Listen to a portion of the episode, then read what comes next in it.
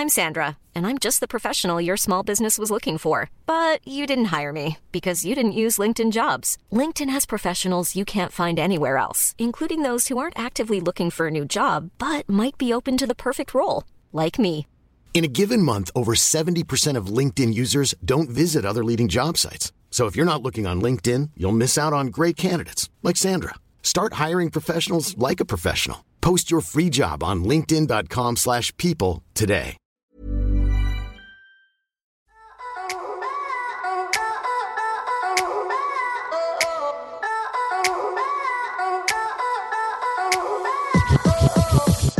Hey guys, welcome to And the Writer Is.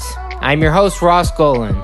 I've written with hundreds of artists and writers over the years, and my favorite part of each session is the first hour when we catch up about life, the industry, politics, composition, whatever.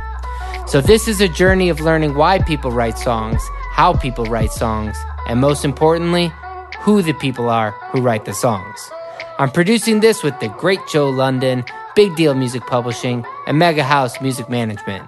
If you want to listen to the songs we discuss in this podcast, follow us on our socials, find out about special live events, or buy that merch, aka that hat I always wear. Go to our website, www.andthewriteris.com. Welcome to And the Writer Is. I am your host, Ross Golan. Today's legend slash artist slash songwriter slash film composer is an epically skillful pianist and emotionally deep lyricist. This multi Grammy award winning Swiss Army knife of composition's first hit, The Way It Is, discussed institutional racism, homelessness, and civil rights, cloaked by an evergreen chorus with a melody infectious enough to become a hit multiple times, including when it was sampled by the greatest West Coast rapper of all time, Tupac. After the release of his eponymous album by the same name, The Way It Is, he won Best New Artist at the Grammys and since released another 20 albums, maybe uh, played on 100 albums, sold millions of albums and got another 12 nominations, all whilst working alongside the great Spike Lee composing over six film scores. He's recently released a new project just this year, collaborating with everyone from Bon Iver's Justin Vernon and the Shins' James Mercer.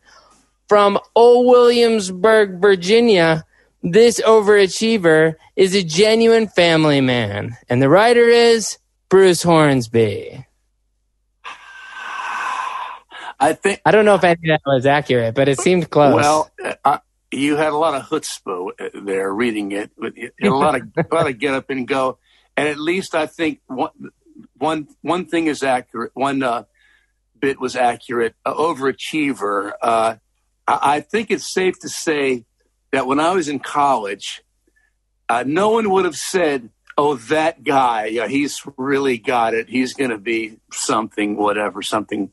Uh, special. Uh, there were certainly some people in my in my college, University of Miami, that were marked for greatness. Uh, a great, a great.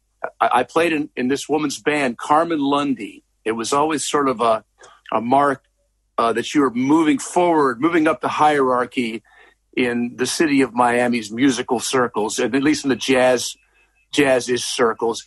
And uh, so uh, yeah, Carmen Lundy was her name. I played on her senior recital, and you could just see that she was just bound, bound for greatness, and she ended up achieving that. She's had a great uh, career as a jazz singer.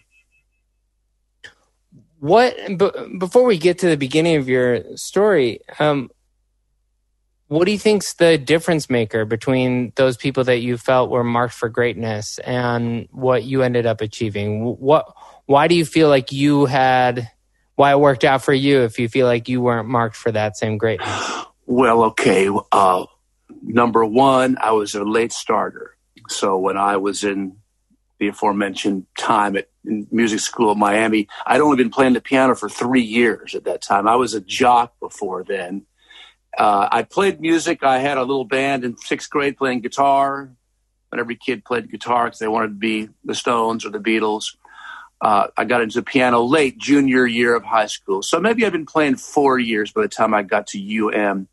So that's one thing. I'm just trying to catch up at that point in my life, uh, and there was so much to learn, uh, and and so I was deeply involved, and I was a real grinder. I was always in the practice rooms, always again trying to catch up. I was just willing to do the work. Uh, so, but that's one thing where that would have uh, not would have uh, kept me from being marked for greatness because I had such a late start that I really was not too fully formed then in, in any way. Uh, that's that's one thing. Uh, uh, I don't know how how to really put all this. Uh, once I got deeply involved, I do think that I was fairly tunnel visioned about trying to, uh, but from a certain point, probably about from my mid 20s on, I really sort of grokked the idea of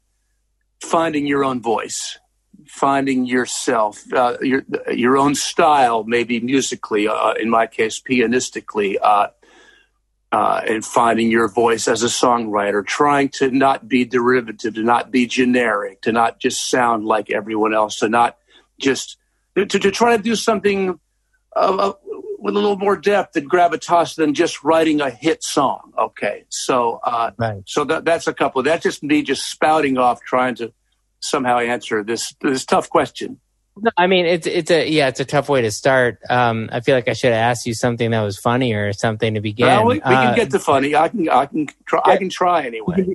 You can do funny. I'll try. Um, let's let, let's start from the beginning. You know, uh, being born in the fifties it's a different kind of music that you were listening to, I'm sure, than you know what kids are listening to now. So, you know, you're born in Williamsburg, a very classic town in the United States. Uh, were your parents in music? Were they? Did they play music? Did they listen to music? Well, speaking of Williams, just to speak to your characterization of Williamsburg, I don't know if you ever heard of the legendary old rock critic writer Paul Nelson. It was actually a book written about Paul. He was a d- deep guy, and he wrote for loads of magazines. And he did a piece for me uh, uh, about me in, in for Musician Magazine, the late great Musician Magazine. Pretty extensive piece, and, and he came to Williamsburg. He was a venerable old sage at the time, an older gentleman, still with the letting his freak flag fly. You know, he looked like an old hippie, basically, or maybe maybe one of Kerouac's pals, you know, uh, Ginsberg's pals in the, the Beat era. And he, uh, so I met him, and he was staying at the Williamsburg Lodge, and he said, "Man, this place is really creepy." he said, "I walked, I walked around Colonial Williamsburg, and I just got the heebies, you know." So I've always thought, okay, well, here's a here's an outsider with possibly the truest perspective on it. Who, I mean, it's, it, it's hard to explain that town if you've never been there. Right. It's a place yeah. that really explain explain yes. Williamsburg. Yes, thank you. Because people, people are going, well, what's he talking about? So that thanks for getting moving me there. Uh, uh, yeah, Williamsburg is known for its restored colonial town, colonial Williamsburg. You can walk the streets and meet people. You can walk the streets in your tricorn hat and your powdered wig, maybe shoot a musket. That's something they've put in to draw more tourists, to, to draw the, the uh, draw the uh, accolades of the NRA, and uh, uh, so so that can be either sort of inspiring if you're interested in history and wanting to see this this uh, reenactment of it, and, uh, or it can be maybe a little creepy. Uh, it, so that so but that's what that's what Williamsburg is known for. Although now it's known for Busch Gardens because Anheuser Busch has a uh, has a, a, brewery here, but mostly yeah, perennially historically it's been all about colonial Williamsburg, and that's what uh, the late great Paul Nelson was uh, casting aspersions upon. Uh, so, right, well, you asked about my parents. They were. The, yeah, I was going to say because you're you, you. It's not like you guys were listening to 18th century, no. only 18th century no. music. Uh, no, you know, no. even though you're in. We we were not. although we could. When when you grow up in a small town, not a lot to do. There's certain for us. There was one thing that we would always do on on a weekend of, of, of boredom we would often go and watch the Colonial Williamsburg orientation film, The Story of the Patriot, with featuring Jack Lord of future Hawaii Five O fame as John Fry, House of Burgesses uh, member. So we would walk around the town going, Are we so meek and pusillanimous? Are we such adultish people as to swallow this absurd distinction? Is it disloyalty? Is it sedition to oppose the hand of tyranny? Never. We are free Englishmen with the God given right to tax ourselves, and we shall not yield that right, not to Parliament, not to Townshend, not to the King himself. So that's that's what we that's what we did in our childhood. We learned that.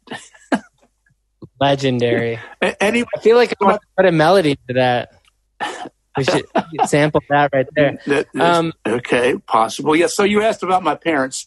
Music. Yeah, yeah. Music was often was always in our house. Uh, My mom's dad, Paul Saunier, was a musician for a living in Richmond, VA, and he was the house organist at the local mosque. If you'd go to the state JC's convention, you'd see Paul Pierre Paul Saunier, Paul Saunier, uh, jamming out on Turkey in the Straw on the big theater organ there. Uh, he was also supervisor of music in the public schools. The public school system of Richmond uh, featured Paul Saunier. And so my mom was a pianist, and my dad played a little sax. His older brother, Sherwood Hornsby, had a band. We have a, have a poster up here uh, advertising a dance featuring Sherwood Hornsby and the Rhythm Boys little big band action, sort of Glenn Miller, Harry James vibe. And so, yes, again, it was always around. My parents, we can't find, we haven't, this, this tape may be lost uh, at this point, but there for years existed a reel to reel tape of, of, uh, of all of us little children, of we little children singing uh, different songs. They had me singing Hound Dog at age three. Uh, and Pat Boone with the wind and the rain in your hair. oh, uh, uh, Charlie Brown, he's a clown. He's going to get caught. Coasters. So there was always there's proof in that tape that we were singing and performing music as little kids, and so. It, it- my older brother got really deeply involved a little later. Again, I was more into every sport in its season, but Bobby Hornsby, was the guy in say junior high school who had soul bands and psychedelic bands. He had a band called Love Minus Zero that played, oh, I don't know, Love and uh, uh, I don't know if you know the band Love. They were sort of Sure, of course. yes. Uh, what's that? I, yeah, of course. Okay. Yeah. of course. Okay. Uh, and, and you know, Moby Grape, whatever they played, they played psychedelia, psychedelia, Hendrix, uh, etc. But then he had a soul band that played Wilson Pickett and Otis Redding and Sam and Dave and that sort of thing too. So it was always around. When did you know? I mean, that's such a wide variety from Glenn Miller to you know Yeah, the- psychedelic. The gamut was run. yeah. hmm no doubt. Um, when did you start playing? Because I assume piano was your first instrument, just knowing you know the lineage that you come from, and then also your you know your knowledge of chord changes. I would assume that that's just been in your blood the whole time. Were you playing from through all those sports seasons, or was music introduced later as a as something you should perform? Yeah, the, the legend has it that I asked for to take piano lessons when I was seven. So I did that.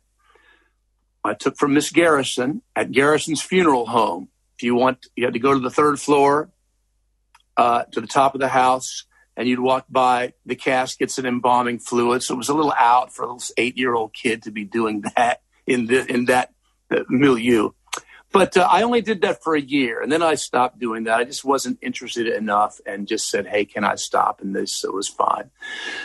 So that was my first foray into music, into keyboard specifically. But then, uh, about age maybe 10, 11, probably following my older brother's footsteps because he was really into it. But I was kind of into it too, and I played guitar. I learned how to play guitar, and had the, the aforementioned band playing everything from Cherry Cherry to to get off my cloud to mushroom clouds are falling by love i think. And so we played uh battle of the bands 12 sixth grade 12 years old. But again i was more more into the uh the games and sports. And then later on, still stayed into that athletic pursuit until my junior year when my older brother, again, influential older brother, had gone away to prep school in, in New England, in Connecticut. So he was instantly less provincial in his musical knowledge than we were, basically listening to the top 40 in the soul station back, back and forth in, in southeastern Virginia. So he came home and turned, turned me on to Joe Cocker, Mad Dogs and Englishmen, with the great Chris Stainton piano and organ and the great Leon Russell piano and arrangements. It just turned me out. I just thought it was, I get chills thinking about it right now. And then he turned me on to, and it, that, that was, that was music that you didn't hear around here because it wasn't on the radio. And, uh, it was underground. I guess they called it FM rock at the time. And also, he turned me on to, I'll never forget this, driving down the park, the Colonial Parkway from Williamsburg to Yorktown, the, the hysterical triangle, as they call it, and uh, Jamestown, Yorktown, Williamsburg. We're riding down there to visit our cousins, and he's in his GTO, and he's got his eight track tape of Tumbleweed Connection by Elton John, and he puts in this song called Amoreena. I'd heard your song on the radio, that I knew a little bit, and I, I was, it was good. I was fine with that. But this thing just, again, turned me out like the Mad Dogs record did. And so, so much so that I wanted to investigate. And I said to myself, okay, I want to learn how to do this. It, it got me, again, it's fun. It's, it's interesting what gives you chills in your body. And that, that did again. So, so I went home and I knew the basic chords on the piano because my brother taught me those chords. Uh, because they needed a guy to play organ in their soul band for a minute while the real organ player organist was out somewhere. Uh, so I started just learning, learning, learning from my basic knowledge that I had, my little meat-headed uh, chord knowledge, and that just turned. That just it just became my pursuit. I was a hoop. I was a hooper before that. I was a, a baller, and but when I got into this, man, the uh, the music uh, overtook the uh, the hoops, the, the, basketball thing, and uh, I got totally immersed in it, submerged in it, and uh, and that was and then it just kept on from there. Did it inspire you to write, or did it inspire you to play? Well, not yet. Uh, although we did write, we weren't very serious in school. We just pulled a lot of crap and pranks and uh, we were really into Abbie Hoffman's Steal This Book.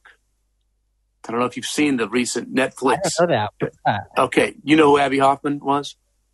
You know Abbie? Hoffman? I don't know who's Abbie Hoffman. Uh, okay, well this is great. This is a, a, some classic '60s American history for you, and it's sort of timely because, or it's not. It's absolutely timely, timely because on Netflix right now, as it was just released, I don't know, a week ago, and reviewed in the Times Aaron Sorkin wrote and directed oh. uh, a, a, new movie called The Trial of the Chicago Seven. Okay, Correct. so Abbie Hoffman and Jerry Rubin, they were the twin leaders of the Yippie movement. Okay, and and Sacha Baron Cohen plays Abbie Hoffman in the movie, and he's fantastic in, in this. Uh, it's very good. This movie, I I think. We just saw it last yeah, week. so now you know what I, I, know who you're talking about. Yeah. Okay. So uh, yeah. well, Abbie Hoffman wrote a book. So back then, we as young young clowns, we loved all these these. We loved Jerry Rubin and Abbie Hoffman. Abbie Hoffman's first book was Revolution for the Hell of It, and so we we were all in on that. But when he put out his next one, Steal This Book, oh, we totally we immersed ourselves in, in that, and so oh, we became we became uh, Universal Life Church ministers. You could send away for a buck and get your minister's card. And we could have performed weddings and funeral services. And we had a band booking company that booked only the shittiest bands in town. We would only book a band if they were terrible. And we would reserve the right to name them. So we had such bands as the uncommon, the uncommon cold, uh, the benign tumor, the soul basketball, the psychedelic, sound, the system, just just inanity. Okay, and uh, so we wrote. I was at this point. I was deeply into Leon, and Leon Russell had a, had his, his great company called Shelter Records, record company. I was a total Shelter devotee. I'd I'd get every J.J. Cale record that came out, the Freddie King records, the three great blues records that Leon produced for Freddie King. Uh, so in Steal This Book, Abbie told us that you could, if, if you want to get free books and records, make some fancy stationery that has the, the title of your magazine or, or that you that, uh, that you publish, and write to the, comp- the, the the publishers and the record companies saying, "Well, we are we this is our our magazine, and we do regular reviews of books and records, and please put us on your mailing list." So he wrote to Columbia Records, Warner Brothers, and Shelter, and the only one who wrote us back and sent us records was Shelter. So of course, at that point, now if I wasn't into Leon before, I was all in now. And so this was I don't know how I got off on the frivolity of our youth, but you you led me there. So how did that happen? No, it's perfect. No, I, I think what's interesting is you know 1968 and you know talking about the Chicago Seven and yes, the, the, the Democratic Convention and the and yes the protests yeah. right. Mm-hmm. Um, my mother was there. I'm from Chicago. Was, That's something to be proud of. Yeah. Yeah. Um, I imagine that, you know, there's no way that politics isn't also infused in your music listening at that time. Um, it was um, everywhere. It was it was ubiquitous. It was uh, uh, yeah. Mm-hmm. I mean, s- side question: Why is it that this generation, in such a divided time, why is it that music, popular yeah. music, doesn't seem to talk about politics at all? It, it exists in, you know, it, it really exists in hip hop and it always has. Yes. You know, that's what makes that genre sort of the folk music of our generation. You know, Certainly, the, you're a, yeah, that's right. On, on a protest, folk as protest music level, absolutely there were hits that yeah. were protest songs, but not so many when you look back. I, I, I was just because I was really? said music of today. I was going to say, well, wait a minute, the popular music of today doesn't. But then you mm-hmm. you said it yourself. Uh, that's it's a, a key uh, addition to that that statement because obviously protest music now is is is kind of all over the place, but it's under the mainstream radar screen because the popular music of our day, just like any day, it tends to be more kids stuff. You know, it mm-hmm. tends to be more, you know, TikTok and just more love, love bow, love songs, whatever. I don't want to to disdain to besmirch it, but the, the protest music is not what they're looking for, and they never were looking for it really on hit radio. So I don't think this time is any different from if you went back and look at the hits of the day in that in the '60s, you'd see it was not dissimilar. It obviously stylistically, it's totally different now. Different uh, styles have evolved, and that's what's supposed to happen in a great way. But uh, look, you had Barry McGuire, "The Eve of Destruction." Now that was a protest song. That was a hit. Dylan's songs, I, I don't, I don't think "Blowing in the Wind," "Times They Are Changing." were hits, but they were certainly known uh, to a large underground populace. And I think that's the same way now. Uh, a perfect example, my song, The Way It Is, which uh, was made, you know, obviously famously, was remade by Tupac Shakur. His song Changes in 90, in 98. Well, that song, if you go by the charts, Changes by Tupac uh, got to number 32 on the Billboard Hot 100. So that's not that great. But Changes by Tupac by Tupac is an iconic song. You know, it doesn't need it it has its life totally divorced from from hit radio. And it's uh, again, same thing back then, same thing now. Yeah, I think a lot of people don't realize how many um, and I use the word evergreen in in the intro, but how many evergreens were not hits? You know, I think there's this yeah. statistic where the only Bruce Springsteen song that ever went number one was the co- the Manfred Mann cover of "Blinding by the Light." Yeah, yeah. But that he never had a number one song at radio yeah. is shocking when you think about how many songs he has that are hits. And you know, when you look back and you see the top ten songs of any specific week, you will not know eight and a half of them. Yeah, you know? exactly. So that's the point that now these, these yeah. times in that sense, the times haven't been a change in really in that yeah. in, in, the music yeah. business. Uh, and but that's that's the way it always was, and that's how I guess it always will be. And who cares? Just so if look, if you're really deeply invested, you're going to find great music. You may have to really dig for it, but uh, if you want it bad enough, you'll find it. That's I mean, there's such amazing music out now, and uh, that, no doubt. And, and, so, but you have to look for it.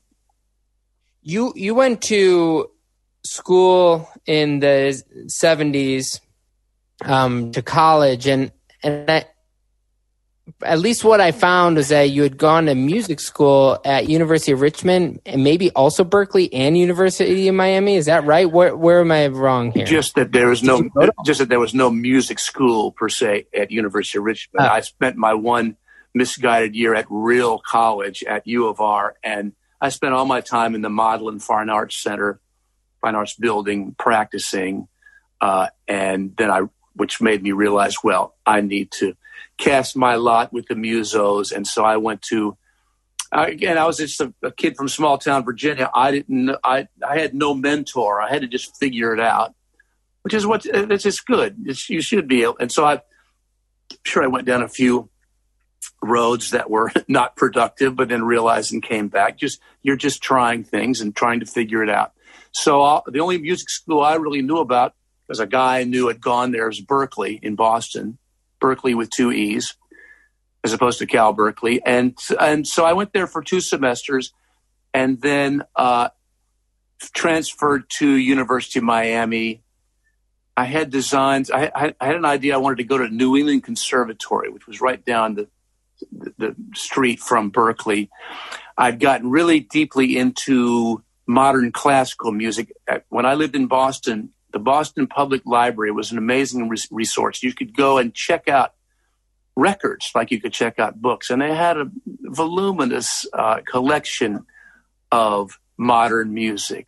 I'd say to 20th century music. So I got really into Ives and Satie and Stravinsky and on and on uh, there.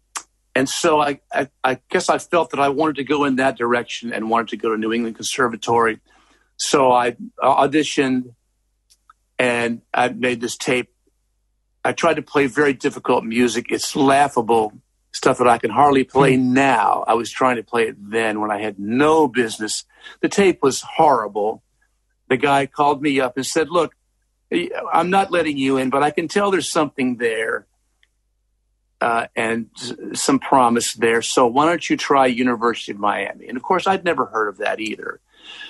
So I lived in a farmhouse that from for four months. After, that was in December, January, early January of of my sophomore year of, co- of, of college. Uh, ended up living out in a farmhouse with a, a, crazy friend of mine, and we're playing a piano bar cocktail lounge thing to make a buck. And I practiced eight hours a day for every every day for four months, and then four months later made a tape for for University of Miami. And it's amazing how much how much you can improve if you're willing to put that much time into it every day. And so the tape was better they let me in and I spent two years there, which was a huge thing for me. I had a very tough teacher, Vince Maggio. I still consider him to be my teacher. He was really hard on me, but he was great. He was a teacher that could not only talk the talk, but could walk the walk. He couldn't wait to move you off the piano to show you how to do it. And he could really show you. So I love Vince as, as do most of his students. Although, like I say, he was tough. He said to me at first, you are terrible. But if you do this and this and this and this and this, you won't be terrible, maybe.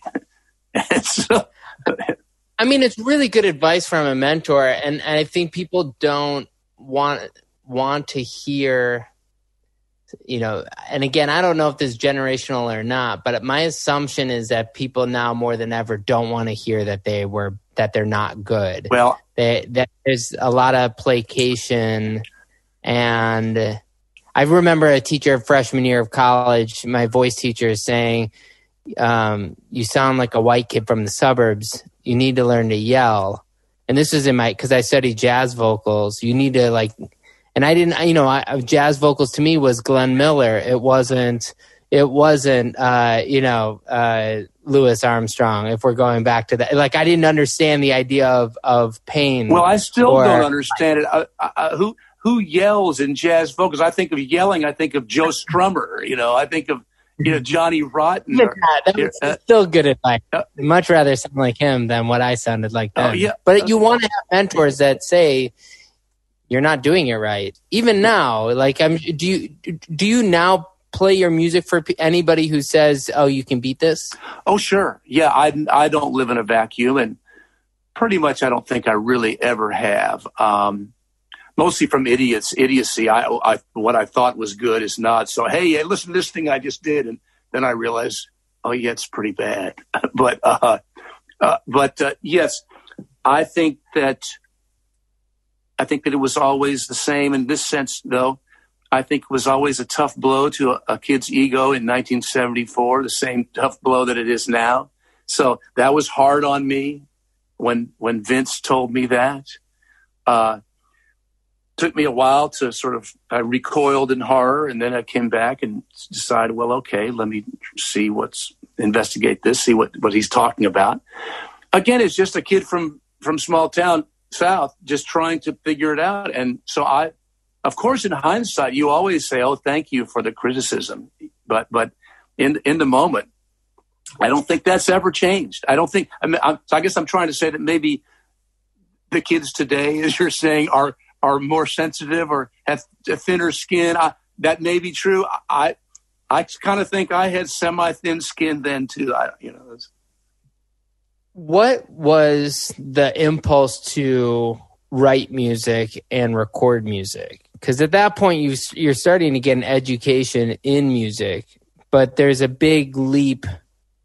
You know, you graduate, and you know the the first time I can really find recorded music, we're talking ten years later from after graduating college. So yeah, yeah, yeah, yeah. Well, that's when I got signed. It was uh, uh, right. eight years after I graduated from college. I, uh, again. So what happened between those in those eight years? How do you go from I'm a student who has a mentor who's saying you suck but you can get better to being to as a songwriter getting to the quality level of getting record deals? Well, they're just they're two completely different disciplines, different aesthetics. They're just just different approaches. Learning, uh, you know, dealing with virtuosity on the instrument, and then also writing songs of some depth and quality. That they're they're two different paths. They're different roads that you need to uh, to go go down. So I was a when I got out of college, I was way farther along on the playing end than I was as a writer because I just I had just been trying to do that. That had been my focus in college. Just get the instrument together or more together than than you are now. So I really didn't get serious about the writing until we came back here. I graduated in 77 from UM. Came back here with a couple of my with my brother and sister-in-law in the band and uh, uh, the, that ever-present older brother, he returns to the story. I played in his Grateful Dead cover band my, when I was a freshman in college at University of Richmond. He was a big deadhead. He was in a classic UVA dead uh, freak fraternity that used to drop acid, paint their faces, and go play intramural volleyball. It's just beautiful. They were lucky if they even hit the ball once. Hmm. so uh, I, uh, I I just love that that you know, I mean, we'll get to it later, but the fact that you were in a you know, to be in a Grateful Dead cover band and then later play with the Grateful Dead is just bananas. Like you can't write that kind of stuff. I know it sounds like terrible writing if you do write that. It, It, it, really does. yeah, painting yourself into the mural that you were looking at as a kid. That's kind of what ha- has happened. What happened to me, uh, amazingly enough.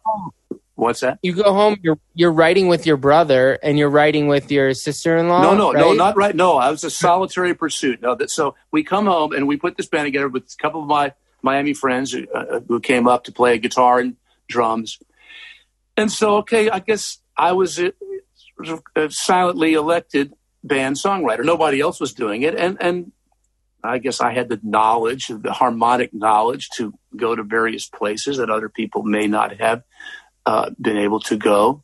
So I started writing songs, and about a year, about a year and a half into our band, so I guess around the end of '78, we had amassed a, a group of my songs, maybe about ten or so, and we were playing them on our gigs. We were just playing your standard top 40 lounges, and we played the odd frat party too, the odd rock and roll club in North Carolina where they wanted to hear Black Oak, Arkansas, and Black Betty Bama Lamb. You know, they wanted that's we were not their people. They didn't like us. We were playing too much Earth, Wind, and Fire. You know, so uh, so but we. I was figuring it out gradually, gradually in my muddle-headed fashion, and had written some songs that that made it that that people liked enough that we were able to flip the audience at these lounges uh, to the point where the, the people populating the clubs, we were filling the clubs with people who didn't want to hear us play Brick House or Shake Your Booty. They wanted to hear my songs. And so that's a real trick. It's hard to do because the, but it helped us continue to work and still develop this, this original music thing because the club owners don't care why they're there. They just want people in their club. So, okay, uh, this this place is crowded and you're playing some shit I don't know and don't even like it probably, but hey, there's people here, so you guys keep the job. So that that was a pretty good trick we were able to pull there, purely from people liking the music. So we liked at were you I mean, were, uh, how did how did you know they liked it? Besides clapping at the end of your set, were you recording it and selling it? No, was no, were people asking? You afterwards? How do you know people like your songs? Well, okay, because after a certain point, that's all we're playing, and they keep coming. Okay, right. okay, and and when then then when you light into, for whatever reason, you light into. So I'd like to know where you got the notion. Rock the boat, don't rock the boat, baby. Rock the boat, don't kick the. You know, when you go into that, and they sort of sort of blanch in horror sitting in their seats sipping their beer. That's just that that makes you that lets you know why they're there. And so that I guess that's how. No, so we because we weren't selling anything, we weren't making any demos, but we liked uh, we liked uh, Steely Dan. You know, we came out of jazz school, so we're into jazz influenced pop. Sounds like you went through a similar uh, crucible in jazz school with a tough teacher. Uh, so uh, right. So we like Steely Dan, but we and we also like Mike McDonald, who had been in Steely Dan, and now he was the lead singer with the Doobie Brothers. So we play some of their songs, the Mike McDonald songs. It keeps you running. I know you're made that way. These are some songs we would do for Mike's, and the people liked those because they they they they liked this music because it was stylistically akin to what what I was doing, sort of. Uh, so the Doobie Brothers were playing Hampton Coliseum, and we uh, were playing across the, the street at the Hampton Steak and Ale, okay, and uh, lounge. And we went over. We knew the same people that booked their big concerts, Whisper concerts, booked our little shit ass uh, lounge gigs. And so we knew the Doobie Brothers were staying at Sheraton Coliseum. So my drummer John Molo, big guy, he and I walk into the lobby of the Sheraton Coliseum looking for Mike McDonald, and there he is.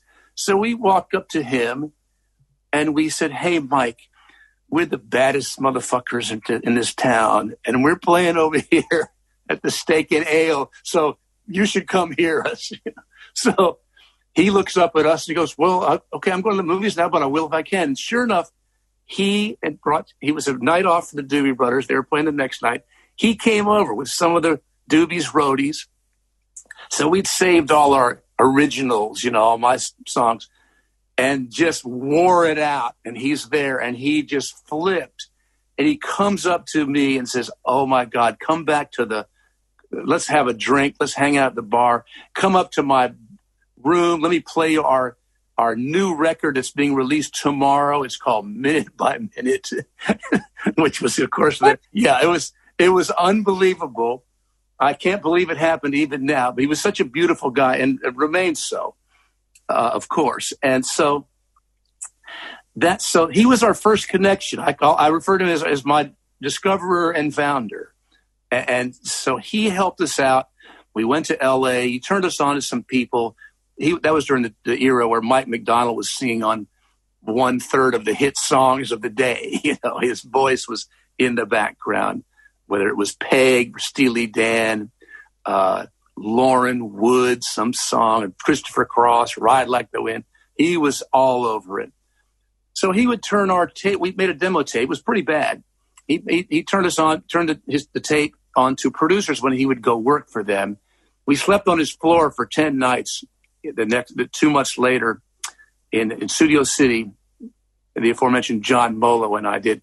And anyway, long story short, uh, shorter, he, uh, we ended up coming out and showcasing for record companies and publishers the next summer. Jeff Baxter wanted to produce us. He was he was leaving the Doobie Brothers. You know Jack Jeff Baxter.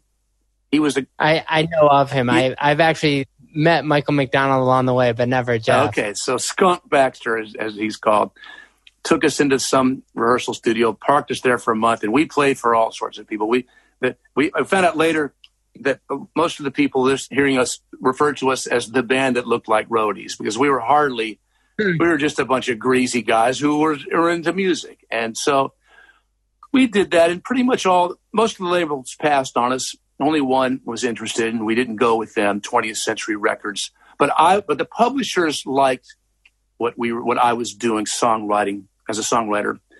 So I ended up signing a songwriting deal with 20th Century Fox, and I moved to LA from that. And then three of the other guys moved, and my brother and sister in law they stayed here in Williamsburg because they didn't want to go out and scuffle and play on milk commercials and shitty publishing demos, whatever you could do to make a buck while you're trying to get your thing going. So that was 1980. And I went to David Geffen's house and played him songs. I mean, this is crazy. Yeah, you're shaking your head a lot with this story. I mean, well, it's like this is the this is like my my dream era because I was born in '80s. So like I listened, okay. I grew I grew up listening to all the music from you know my my parents from you know basically their childhood all the way through through mine, but that era is the beginning of, you know, so much of the music that I'm currently trying to bring back in a lot of ways. You know, it's like, well, so, and I'll have to interview so you about that. exactly. I mean, and David Geffen and, and him going from manager to label exec and, and being part of the, you're talking about Studio City where I currently live oh, and uh-huh. we're right off we're right off Laurel Canyon, and you talk about Laurel Canyon in the 70s and early 80s, and David Geffen's influence on that. Incredible. And you start yeah. to, you know, you start when you say that you're playing for David Geffen in in his sort of the first chapter of his prime or his second chapter of his prime. Like that's just such a legendary thing. I'm sure a lot of people who listen to this are currently talking to their David Geffens in this music business, but well, you know, that's a that's why I'm shaking my head. It's crazy, man. Well, I, I mean, like, I guess Michael McDonald in the middle of a like what what is this? Well, I, and, and, I guess as I hear you sort of marveling at all this, the I, really though in the end, the reason this was happening, I'm not trying to toot my horn because I don't think the music was really especially great then, but it had to have something to get these because that's that's what hooked hooked Michael, okay, and to to help me out, and then when I signed with 20th uh, one of the one of the uh, song runners there was a, a, a young girl, a young woman named Jaymes Foster, who was David Foster's little sister. shaking his head. So, uh, so nice. she turned my tape onto David Foster, and David wanted to sign me to his publishing company. This was just when he was just getting started as a producer. He had written "After the Love Is Gone" for Earth, Wind and Fire, you know, iconic hit for them he produced a Hall & Oates record that wasn't particularly a big hit, but it was very good, made a little noise. So I signed with him, and so uh, so we made this demo. The first session I did in LA was with, you know, the Cats. It had Mike Porcaro on bass and Jay Graydon on guitar and David playing one playing electric piano and I'm playing acoustic piano and Carlos Vega on drums.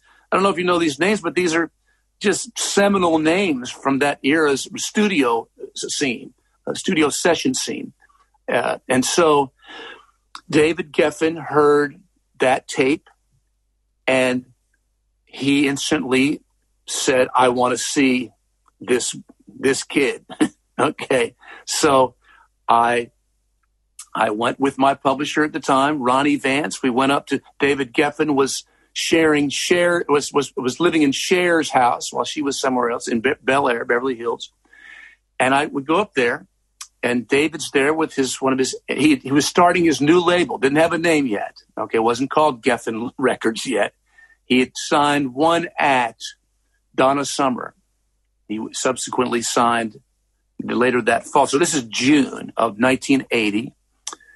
He'd subsequently he later signed Elton and John Lennon uh, in the fall, and John Lennon then was assassinated of, of, of late that year. I think it was December of '80. I'm not sure, but yeah, anyway. Uh, so we go over there. Carol, yeah. So Carol Childs, the his A&R person, and Ronnie Vance and I were sitting there, and Dave, David's there, and so then he so he says to me, uh, "Play me a song." There's a piano there, so I started playing this song that, that I'd recorded, uh, that we had recorded on this demo, and it was one of those moments where the acoustics of the room were just glorious, you know, uh, just the, the, the, the man with the voice of a thousand seagulls would have sounded amazing in this place, you know it would have sounded incredible here.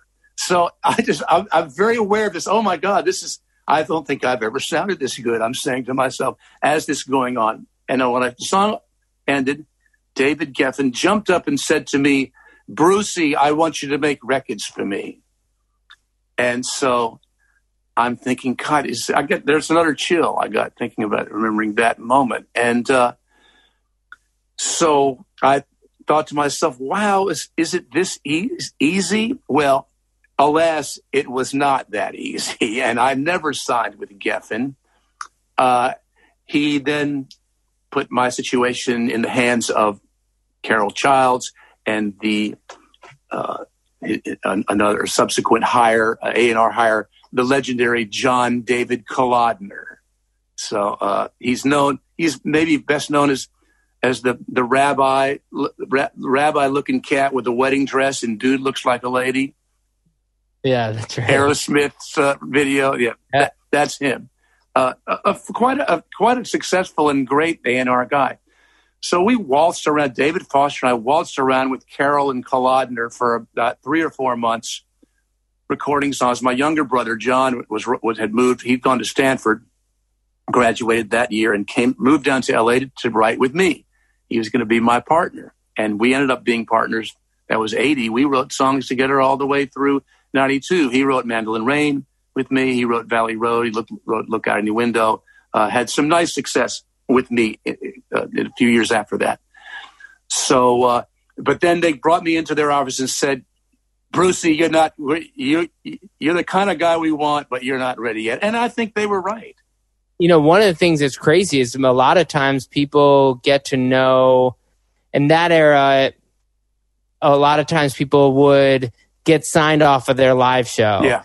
And in this era, a lot of people feel like they need to get signed off the live show. And I'm always telling people, no, get signed off your songs. Well, and it, how big your live shows are, if the songs aren't going to work, it won't matter. It'll take you forever to stay at a very medium level versus if the songs are huge. Well, I've got a standard line regarding all that. My, yeah. I think my story is, is is an educational one because okay, so let's we'll fast forward. Hey, I'm Ryan Reynolds. At Mint Mobile, we like to do the opposite of what Big Wireless does. They charge you a lot, we charge you a little. So naturally, when they announced they'd be raising their prices due to inflation, we decided to deflate our prices due to not hating you. That's right. We're cutting the price of Mint Unlimited from $30 a month to just $15 a month. Give it a try at mintmobile.com slash switch. $45 upfront for three months plus taxes and fees. Promote for new customers for limited time. Unlimited more than 40 gigabytes per month. Slows. Full terms at mintmobile.com. Millions of people have lost weight with personalized plans from Noom. Like Evan, who can't stand salads and still lost 50 pounds. Salads generally for most people are the easy button, right? For me, that wasn't an option.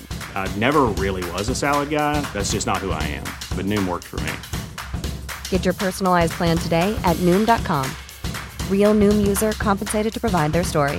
In four weeks, the typical Noom user can expect to lose one to two pounds per week. Individual results may vary.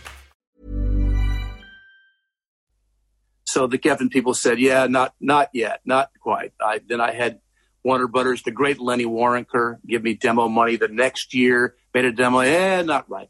This happened for years. Finally, I uh, and all this time we're trying to. My brother and I are trying to find our own voice, like I mentioned, try to find an area that was unique to us, that would carve out our own niche, uh, st- musically, stylistically and we were just pursuing that. I don't think we had it yet, really. Uh, we went down some goofy roads and came back. And anyway, so uh, 1985 comes comes along. 1980, oh, 80, okay, 84. We put together. Our, uh, I put together a band, The Range. By this time, because I wanted to hide behind a name, I thought Bruce Hornsby was a pretty crappy stage name. So I thought I would do like Mark Knopfler did and hide behind a name, Dire Straits for him the range for me. So we were the range, and it was sort of we were trying to affect our modern day version of the band before before before this whole uh, area of music was titled under the umbrella Americana that didn't exist then. We were trying to be, I guess, that, and our timing was probably pretty good because uh, sort of in the zeitgeist of the time, Tom Petty was doing this. Uh, John Mellencamp was having incredible American rock records. Bruce Springsteen, of course, was doing this. Uh, and so, so we were doing our version. It was 1984, and we're playing all around LA. Uh, Madame Wong's Hop Sings, the Lingerie, the, all the clubs of the time. Uh, and we got a little head of steam. We got some interest, and about five labels offered us a deal, offered us demo money. We took Epic, and we made a demo for Epic, and uh, and they passed. And so, sort of the, the lemmings consciousness of the L.A. show business, music music business is such that well, when all the other labels who had been interested heard that they passed, then they all passed too. You know, oh, oh, if they don't like it, must not be good. So, so then, so that, so here I'd gotten to a certain point and been busting it, and trying to get writing these songs and playing accordion a lot, playing hammer dulcimer. Was more folk. had David Mansfield playing fiddle, mandolin. You know, the great David, and uh, it was he was on he was in the range for a couple of years there, and so I was up working for Sheena Easton. So I'm licking my wounds. I'm out on the road playing Morning Train, playing for your for your eyes only, blah blah blah on the road. Making a I, I loved Sheena. She treated me great. I was sort of the teacher's pet because she liked my music. She'd listen, you'd hear warming up to my demo that everyone had just passed on. So, uh, so I'm thinking, wow, I'm on this, I'm ruminating about all this. Okay, what next? So I just really finally, out of frustration, frankly, with the way the band was playing my songs, I decided to make a, a tape. I just bought a Linn drum machine, one of the early ones, and I made a, a tape demo tape uh, of two songs, Mandolin Rain and The Way It Is, with the drum machine.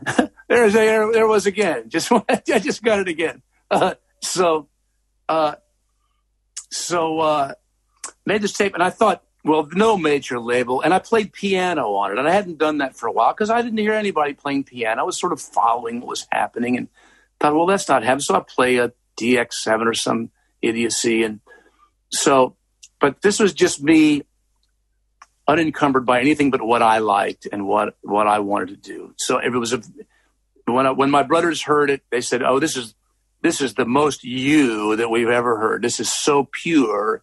And, and uh, deep in that way. And so, so I get, I thought no major label would have any interest in this, although I'd made inroads. I knew these people.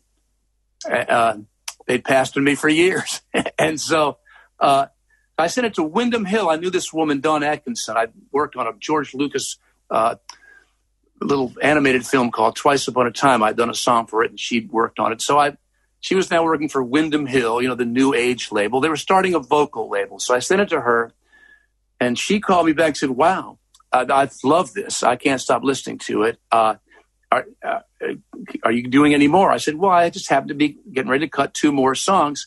She said, "Can I come to the session?" So yes, come down. She flew down from the Bay Area, came to the session, and she took a a little uh, tape, a little demo, a little rough mix that we that we put down at the end of the night's recording. It was just me with the drum machine and me playing everything synth bass on an Oberheim OBX uh, piano, little pad, little string pad, whatever. The next day, Will Ackerman at Windham Hill called me up and said, uh, "Hi, this is Will Ackerman. We'd like to sign you." so it was as simple as that. Then my lawyer uh, he heard it and he said, "This is too good for Windham Hill. Let me have some a couple. Of, I want to disseminate this around." I said, "No, Fred. I think this is fine." But he talked me into it, and he gave it to his great friend Paul Atkinson, the former Zombies rhythm guitar player, beautiful English man, uh, who was the head of A&R at RCA. And he gave it to Paul. And Paul had been one of the ones, he knew me. He'd been one of the ones coming out to our shows the year before and had offered us demo money. We just hadn't picked them. We picked Epic. So then he then he had the same reaction. He he said he called Fred said, I just can't take this cassette out of my car. And that's the point. You have it's it's it's easy to it's easy in theory and extremely difficult in reality, but you have to create something that someone can't stop listening to that gets so under their skin. It's again simple concept, but really hard in practice. And so, uh, so that's what this little tape was. It was that. It was that tape. Then the guy at Epic Records who had offers the demo money. Then he starts getting wind of this. Then he offered us a, a, a deal. So Windham Hill was out. It was between Epic and RCA, and we picked RCA. So that's the story. But to me, like I say, it's a good story. It's an inspiring story for someone trying to do this. Of course, the music business is completely different. The major labels are not nearly the powerhouses that they were. It's not the same right. at all. So, but still, the basic idea will always be the, the idea, which is it will always be the goal.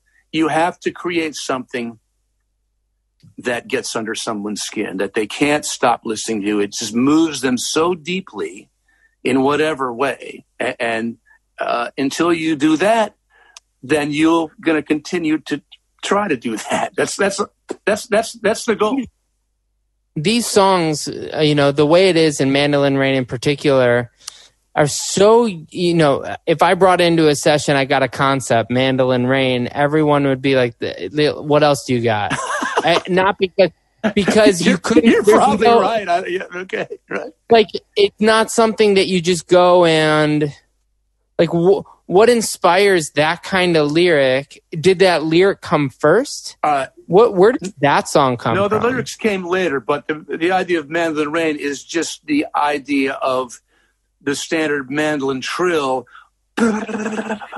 Yeah, sounding like rainfall that's it. Yeah, so it, I mean, it's, it's, it's so it's so smart. It's it's that so you know you can try to go into sessions all the time, and, and a lot of the people who listen to this podcast are mostly just songwriters, just trying to get cuts. And I don't know. I well, that's a different. That's a completely different area. I can't speak to that because I'm totally about not. I'm totally not about. Yeah, what's that? Being an artist. Yeah, exactly. I mean, yeah, that's right. the way it is. What's great about the way it is in different, you know, different than Mandolin Rain in this sense is like that chorus you could have written. That chorus could uh, be part of a thousand different concepts. You know, it's the lyrics and it's the lyrics in the verses that really give it its gravitas, and yet you know you hear it you know you see people singing at karaoke. So it's something that they they you know the the meaning and the depth of the meaning is sort of is is what you strive for as a writer where when you listen to it on the third time like wow these verses are these verses mean something well look you know I, it, it, it's real easy and it's a standard thing to monday morning quarterback to to, in hindsight, look back and explicate why something was successful. I don't tend to do that. I have my own explanation for why I think the way it is was a hit. Again, my own version of the Monday morning quarterbacking, and that and that is this. So, so look, your your guess is as good as mine. My, my, my guess is that I call the way it is a novelty record in a, in a radio sense, in, in the best sense. I call Fast Car by Tracy Chapman, a novelty record. I call Sultans of Swing by Dire Straits a novelty record in the best sense, in that it's t- so different. It's pure luck, mind you, but they're so different than the standard baby, baby, uh, slick production. Even now, the, the the the sort of modern R and B pop that that gets played as top 40 now, I guess, because I don't follow it at all. But so I'm probably speaking completely from from, from ignorance. But okay, uh, but uh, so I I think it's I think the way it is was successful because it's a nice sound. It's a different sound. There's the there's a guy soloing on piano. I because see, see I I think the lyrical a- aspect of pop hits is overrated. I think people really hear a sound that's intoxicating. And maybe by, like you were just saying, oh, by the third or third or maybe the 13th time, they're starting to clue into lyrics because it's just a sound that's drawn them in. So that's what I feel novelty in, again, the best sense. It's a sound that goes down easy. and I'm, but it's a guy soloing on piano. So, wow, we don't hear that ever on radio. And so that's my but but again that's just as full of beans as the next guy who's trying to uh, in hindsight uh, ex- explicate why all the things that happened after that album you know there's a, such a quantity of music that you released and you start working at some point in film and whatnot only um, for one guy i'm i'm like tom hagen of, in the godfather who had He's a lawyer with one client, Don Corleone. I'm a film composer with one uh, one boss, uh, Spike Lee. He's the only. Did, I, I, mean, Spike Lee is I am a master at what he does. No question. How did you end up getting sucked into that world? It's again, it's just like every. It's just, it, it's just like I hate to make, be simplistic about it. But the reason is the same as all these other things Mike McDonald, David Geffen, uh, uh, uh, Paul Atkinson, my lawyer, whoever, uh, Windham Hill. The reason that Spike started wanting to work with me is that he likes what I do.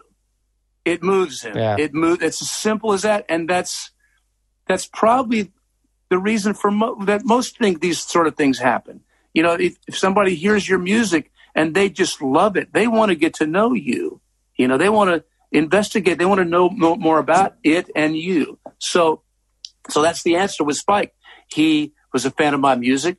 We had a mutual friend, Branford Marsalis, who decided to hook us up for dinner. The three of us went out to dinner, and I asked him to. Uh, this was '92. I asked him to to uh, direct a video for an upcoming record I was making, a song about the first interracial romance in my town here in Williamsburg called Talk of the Town with Branford on sax.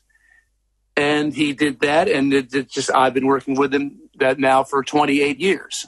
And so it's just continued and it just became a deeper uh, work relationship when he asked me in 2008 to start scoring for him. So uh, that which led into my last two records, Absolute Zero and Non Secure Connection, because uh, over half of the songs on those two records uh, emanated from score score music that I'd written from Spike. Hence the cinematic quality of it, at least to me.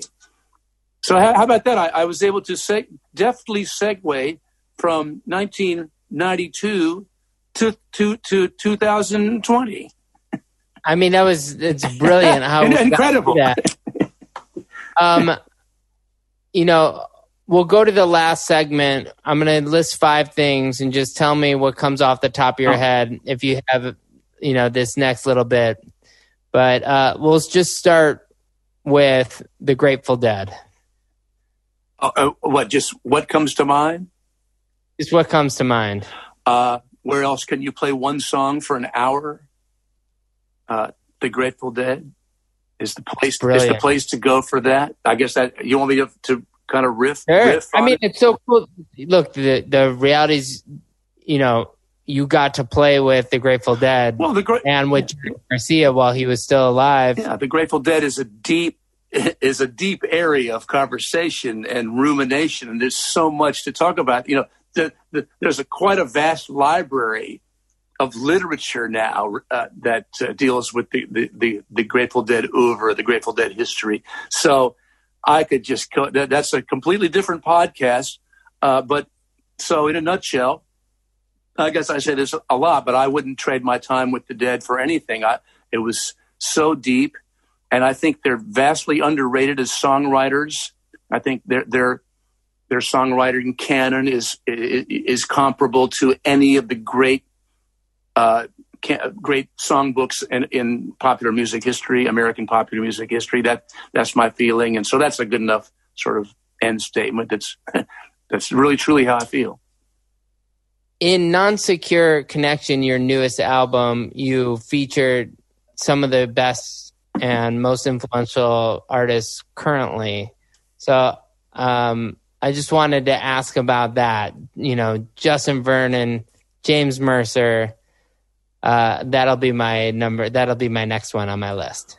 Well, again, people would say uh, goes hand in hand exa- with exactly what we were talking. What we've been talking about the whole time. There's one cur- one common thread, current running through this. Uh, Justin Vernon started shouting me out as one of his early influences one of, one of the reasons he got deeply involved in music. And he, then he called me or got in touch with me about working with him on a Grateful Dead tribute record uh, called Day of the Dead. It's a 10 CD indie rock, uh, massive magnum, magnum opus. And we did Black Muddy River because he liked my version of it from a record of mine called Here Come the Noisemakers, a, a live record from 2000. Uh, so we started working together and we just kept on. We had about five years there where we were just, I was playing Coachella with him and, and playing at his festival. And he was singing on my Dulcimer record. And then we wrote a song for Absolute Zero. And then we wrote a song for his last record too. So it's just kept on going. But again, it all started the same way. He just was a real fan. And, uh, and so he reached out because he wanted to, again, investigate more deeply. Now, James Mercer is is actually not part of this this thread because that was me reaching out to him. I'd written this song. I love the Shins. My favorite Shins record is "Wincing the Night Away," and there's a song on there, called, on there called "Spilt Needles," which just turns me out. I just think it's fantastic, melodically, ang- angular melodicism uh, he's a great lyricist, a, a, a, transcendent singer. I just love what he does. So I'd written this song called "My Resolve" for the non-secure record, and uh, a Sisyphean tale of the creative life. So I thought I would try to make it into a duet and try to find uh, a, a, a fellow creator, a fellow fellow artistic striver who could relate to this. And I'd written a, uh, speaking of angularity, I'd written a very angular melodic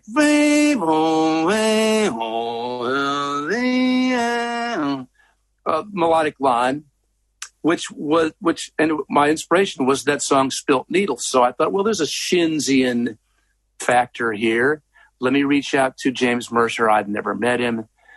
Just reached out through the channels, and he said, "Well, send me the song." And we sent him the song. He said, "Yeah, I'm in." So it's as simple as that he did his part, sent it to us, and we were mad for it. And we'd done several remote performances for the, the recent virtual Bonnaroo festival. We did one for Stephen Colbert. and I just love him. He's a new great friend.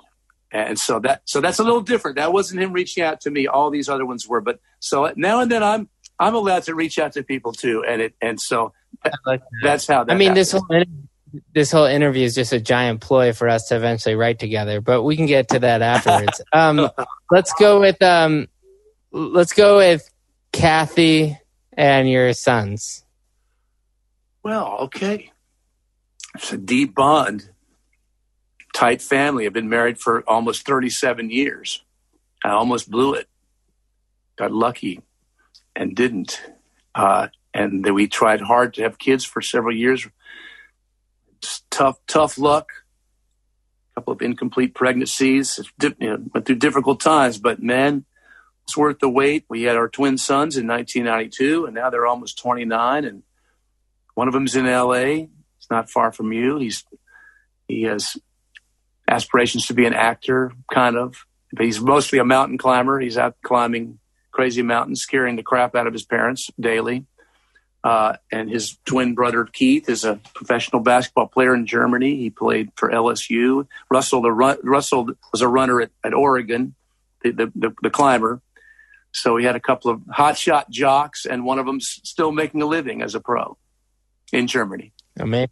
So, so yeah, there's um, so yeah, uh, pr- so proud of my family. Obviously, my sons and my work, my, my first wife. She's uh, truly special.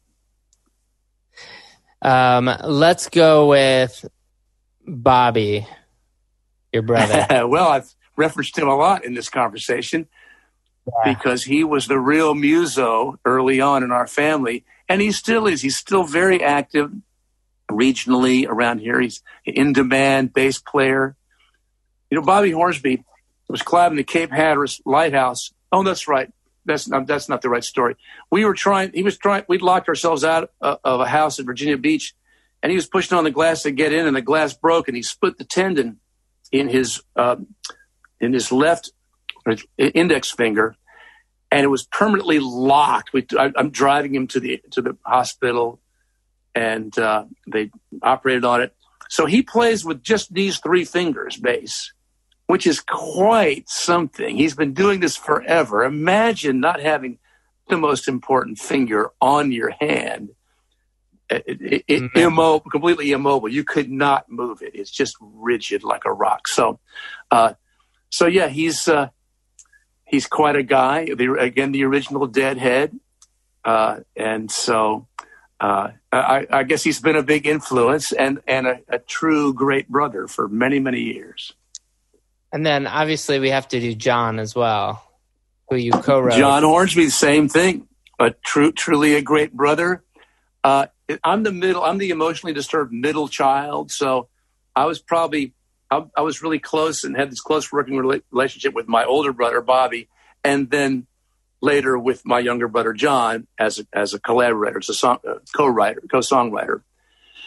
And so we had a serious run there uh, as, as, as collaborators from again, like I said, 80 to about 93 when he just kind of got burnt out with it and just decided he wanted to do something else. Uh, but, uh, yeah, he's the, uh, he's he's the one with the high academic credentials, Stanford degree, UVA law. You know, he's he's he's that guy. So uh, we uh, we admire and love him as well. When uh, when I talk to people and I look at their discography, um, a lot of times there are moments where it seems like there was, you know, long periods of self doubt or or questioning. And i'm sure all that is baked into a lot of the music that you know all musicians do. Never ends. It never ends. Yeah. It never ends. Yeah. but you you always found a way it's you released an album essentially from 1986 all the way through some some sort of music not including the stuff you were doing for spike no with no more than two years in between releasing music. Yeah, I had I had a couple of three year uh, breaks uh, between records. Between uh, the last Range record in '90, Harbor Lights was '93. Then 95 uh, Hot House to 98 to Spirit Trail. But other than that, uh, it's been pretty pretty steady. So yes, that's true. Just mm-hmm. really amazing. one more question before we sign out. I just wanted to talk real quick about the Tupac cover. It's so it becomes so big and so part of his career. Like you said, it doesn't necessarily mean that it translated to radio play, but it clearly, you know, it clearly, you know, for anybody who listened to Tupac ever, it's a staple. It's a greatest hit. Um, how did it feel to see that song re-envisioned? You know, twelve years later or whatever. Exactly, was? twelve. Yeah. Uh, look, it was an amazing feeling. Um, it, it, because I loved what he did. I loved the message. It was a positive message and uh, just a great record. I, I, got a cassette out of the blue from the Shakur Foundation. They were going through his voluminous files of sessions after he was assassinated. And they found this and they got in touch with me and they said, Look, we found this and this is going to be the single off of his greatest hits record. And so we just wanted you to know about this so we can negotiate the publishing splits and uh, it was a way dirtier version, a whole lot more of the N word in there uh, that got eradicated for uh, for the, the, the final uh, greatest hits record. And again, I just thought it was a, a fantastic piece of music, a fantastic uh, uh, reimagining of, of what I had done. And then all these years later, just this year, the young Chicago rapper Polo G has redone that with a great uh, song called "Wishing for a Hero," and uh, his, I think his his his reason for doing this for remaking it was to make the statement that well, it's now however many years, twenty two years later after changes. And things still haven't changed. It's still the same. We ended up doing a remote duet, Polo G and I, uh, for for this the aforementioned Bonnaroo remote thing. Uh, it should be out on the internet at some point soon. So it was classic, man. It may be the first rap performance ever with no beat. The piano is the rhythmic, the only rhythmic material, but he is just nailing it. I, I love it. Look, it's it's it's so special at age 65, almost 66, that I'd still get to work with Polo G, the Polo G's and Justin Vernon's and James Mercer's and Jamila Woods, uh, just on and on. So, yeah, lucky bastard. you know, we, not everybody who, uh, not everybody who's in your position wants to work with people of in different generations, and not everybody is inspired by music that evolves in one way or the other. And clearly, you know, well, I think they're missing something so much. I think they're crazy because so much music now is so creative and so interesting and gets under my skin. And uh, so well, I, they're just missing something. I, most of my friends not all of them. Some are, are still f- pretty engaged with it, but most of my friends, I think, really are not interested in in what's happening now in in indie music, in, in adventurous music. I don't think so. I maybe I hope I'm wrong, but that's my impression. But so for me, I'm totally interested because that it inspires me. Well, thank you for doing this podcast I, because I, for me, I think it's also important for this next generation to recognize who the innovators were before they were even, you know, thinking about doing music. Some that, you know, obviously were influenced by you in real time and some that who didn't realize where those samples came from.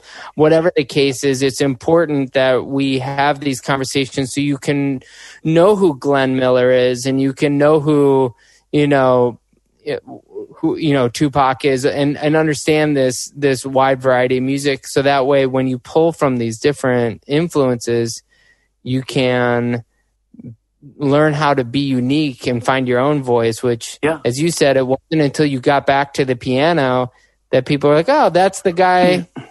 That's you. Yes. It wasn't somebody who's trying to be the new cool kid. It was just you were naturally just being you. Exactly. It was. It, yeah. Well, I just re- I appreciate this, man. You were this is this is awesome. Really cool experience for me and for our listeners. well, So well, thank well thanks. I, I think uh, increasingly as I get older, I'm ambitious and uh, musically, and I'm just trying to often make a try to make a sound that I've never heard before, and that's that's Totally. not easy. So it leads me to some strange areas that really turn off a lot of my uh, more maybe traditional listeners. Because when I mostly referencing the last, the latest two records, especially the the latest one, "Not Secure Connection," is probably the weirdest record I've made, and I'm I'm influenced by modern classical music in this atonal music, Elliott Carter, Olivier Messiaen, uh, Arnold Schoenberg, on and on. That's what, because I love that. I loved it from. I, I mentioned it when I was when we were talking about Berklee, the Bo- Boston Public Library. I was immersing myself in all this, and I've continued to through the years. And now it's really more. It's it's coming out.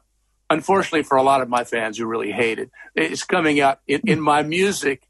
And so again, but I think it's I think it's just key to try to make a sound that you haven't heard before. That's fucking hard to do, but sometimes when you can do it, it's a fairly euphoric feeling to go, you know what? I don't think anything I've ever heard sounds like this. And I really, uh, that's very intoxicating. Well, that's perfect. Great way to go out. Thank you, sir. Okay. Thanks, Ross. Nice talking to you.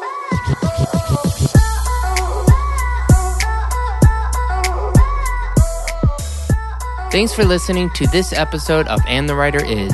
If you want to hear music from this songwriter I just interviewed, be sure to check out our Spotify playlist or visit our website at andthewriteris.com. If you like what we're doing, please subscribe to us. You can also like us on Facebook and Twitter. And the Writer Is is produced by Joe London, edited by Miles Bergsma, and published by Big Deal Music. A special thanks to David Silverstein from Mega House Music and Michael White. Until next time, this is Ross Golan.